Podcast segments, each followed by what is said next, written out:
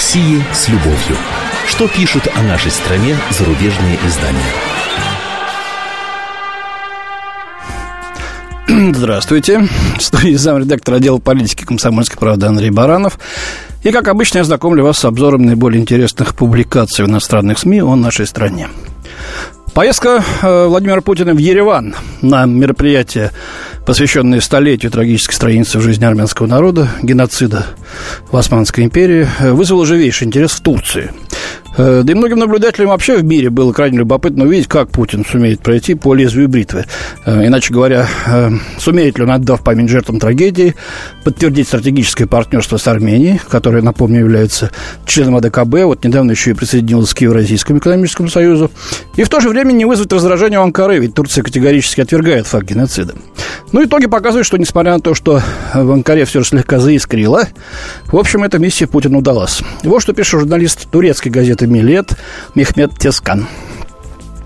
Президент США Обама воздал должное отношению с Турцией, он избежал термина «геноцид» и снова предпочел упомянуть о большой катастрофе. Президент России Путин произнес термин «геноцид» и отметил, что массовое уничтожение по национальному признаку не может быть оправданием. Раздастся ли из Бештепе, это район Анкаре, где находится президентский дворец, э, раздастся ли оттуда предупреждение вроде сделанного Европарламенту недавно, не переходите дозволенные границы? Возникнет ли напряженность в отношениях с Москвой? Или же цель, а это товарооборот 100 миллиардов долларов, а также заявление Путина, если Европа хочет газ, она может получить его из Турции, смягчит эту реакцию. Поживем, увидим. Мы, турки, нажали на тормоз в крымском вопросе. Как только Россия присоединила к себе Крым, Анкара заявила, что это неприемлемо. Но она не прекратила отношения с Россией. Напротив, мы продолжили их развивать. Когда Путин посетил Анкару недавно, ему был оказан прием достойный королей. 18 марта мы отмечали столетие победы в морском сражении при э, Чанаккае, а Путин первую годовщину присоединения Крыма на Красной площади. Но Анкара и глазом не моргнула. Из дворца и без, в Бештепе не донеслось громогласное «Эй, Путин, ты заходишь слишком далеко». Путин не ограничился словом «геноцид». Сегодня он примет участие в памятных церемониях в Ереване. Анкара это видит и стремится показать, что в Ереване заняты своими делами. Ну, вот такая сдержанная, хотя, возможно, и с трудом скрываемая реакция, но это мудро, на мой взгляд. Э, идти против исторических фактов нельзя, но и делать современную политику их заложниками тоже не стоит. Главный вывод всегда нужно пытаться понять друг друга, договариваться, идти на компромисс. Дальше идем. Эпизод с эмоциональным заявлением главы Чечни Рамзана Кадырова по поводу того, что надо стрелять по федеральным силовикам, если они появляются на территории республики без ведома и без разрешения Грозного, тоже не остался без внимания наших коллег и вызвал ну, шквал комментариев и прогнозов. Вот мне, например, показалась интересной а, публикация Фреда Уэйра в американской Christian Science Monitor.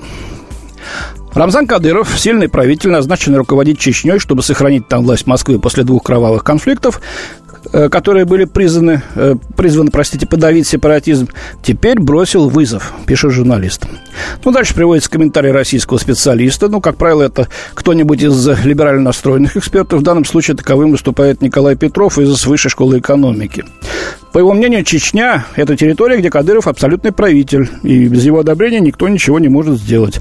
Давно известно, что чеченцы способны даже в Москве действовать совершенно безнаказанно. А, инцидент, который подтолкнул Кадырова к этим высказываниям, остается загадкой, отмечает газета. По некоторым сведениям, сотрудники федеральных органов из Ставропольского края в воскресенье застрелили на территории Чечни подозреваемого чеченца Джумбулата Дадаева. И, по мнению политолога Алексея Макаркина, тем самым федеральная полиция создала прецедент. Теперь оба стороны возвращают, обращаются к Путину, чтобы он их рассудил. Говорится в статье. Федеральные силы безопасности хотят, чтобы Чечня снова была стала нормальным субъектом российского права, Кадыров дал понять, что оскорбленный хочет, чтобы Путин восстановил прежний порядок. Пока неизвестно, что решит Путин. Вот такой комментарий. Ну, а что решать-то? Собственно, пресс-секретарь президента Дмитрий Песков э, ясно сказал, выражая мнение э, своего начальника, президента, что Чечня является регионом России, на который в полной мере распространяется действующее законодательство. Вот точка такая. Ну, а вот вам парочка образцов того, как вообще Россию и россиян воспринимают в Европе и Америке. Очень по-разному. Э, судите сами. Первая публикация называется «За забором в России». Автор э, журналистка Ирена Ласота из польской газеты «Речь Посполита». Читаем. Польско-российская граница – это одна из тем, которые старательно обходят политики. Это 230 километров единственной открытой границы между Россией и государством-членом НАТО. Ну, в Калининградской области, я напомню, да? Россия еще граничит с Норвегией, больше 100 километров тщательно охраняющейся, несмотря на климат границы за полярным кругом, и тремя странами Балтии, которые стерегут свои рубежи и боятся. Как древнеримский Катон Старший надоедал всем призывами разрушить Карфаген, так и я, пишет журналистка, вопию в пустыне, что следует отменить нынешний договор о безвизовом передвижении, с Калининградской области добавлю я, и взять границу под охрану. Я понимаю, что это был бы не самый популярный шаг для какого-нибудь Янока или Ляшика, которые зарабатывают на легальной и нелегальной торговле бензином, яблоками и колбасой, но, возможно, те, кто боится Россию, способны осознать осмысленность такого шага. С момента, когда я в последний раз писал об этой теме, все в России, все в России изменилось в худшую сторону.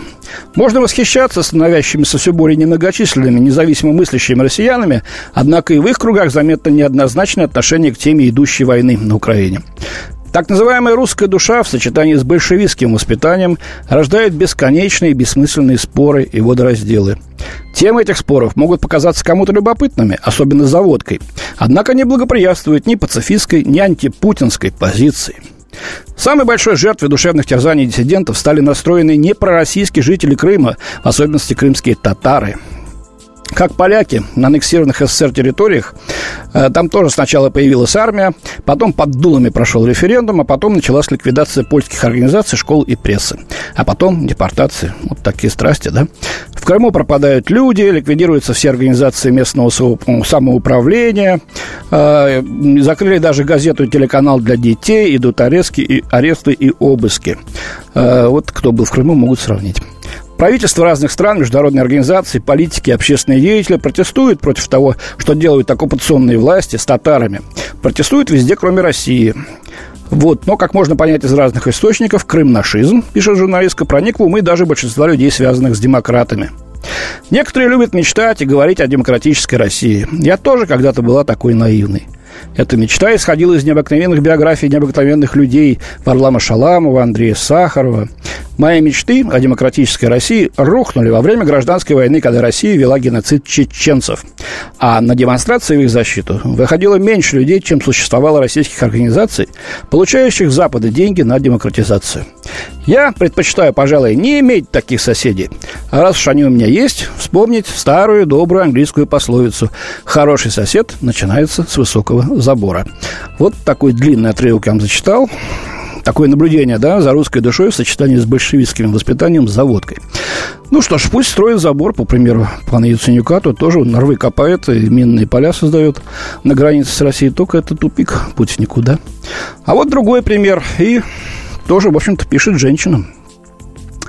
Не могу счесть, сколько раз я услышала предостережение «Будь осторожна за 14 месяцев с тех пор, как решила переехать из Берлина в Москву». Казалось, я въезжаю в зону боевых действий, пишет обозреватель «Нью-Йорк Таймс» Черли Уайлдер.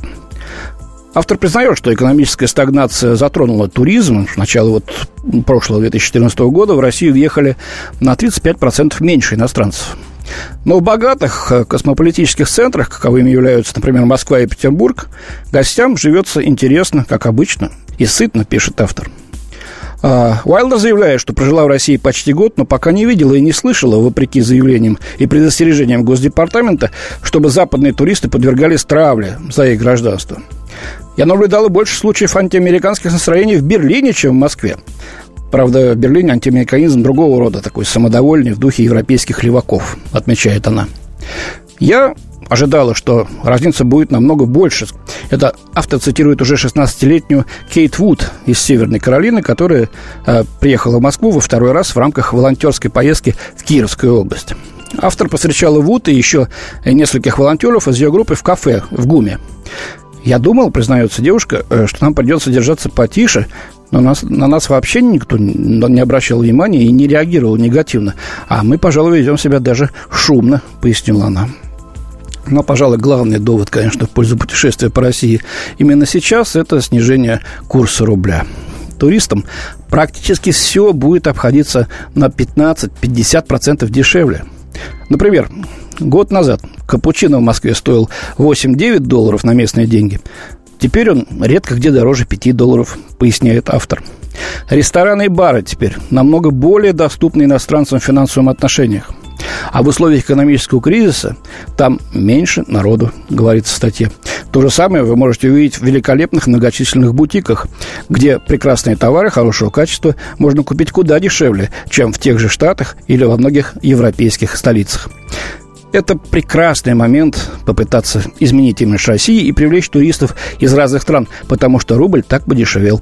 Это вот ну, приводятся слова э, Майя Ламидзе из Ассоциации туроператоров России.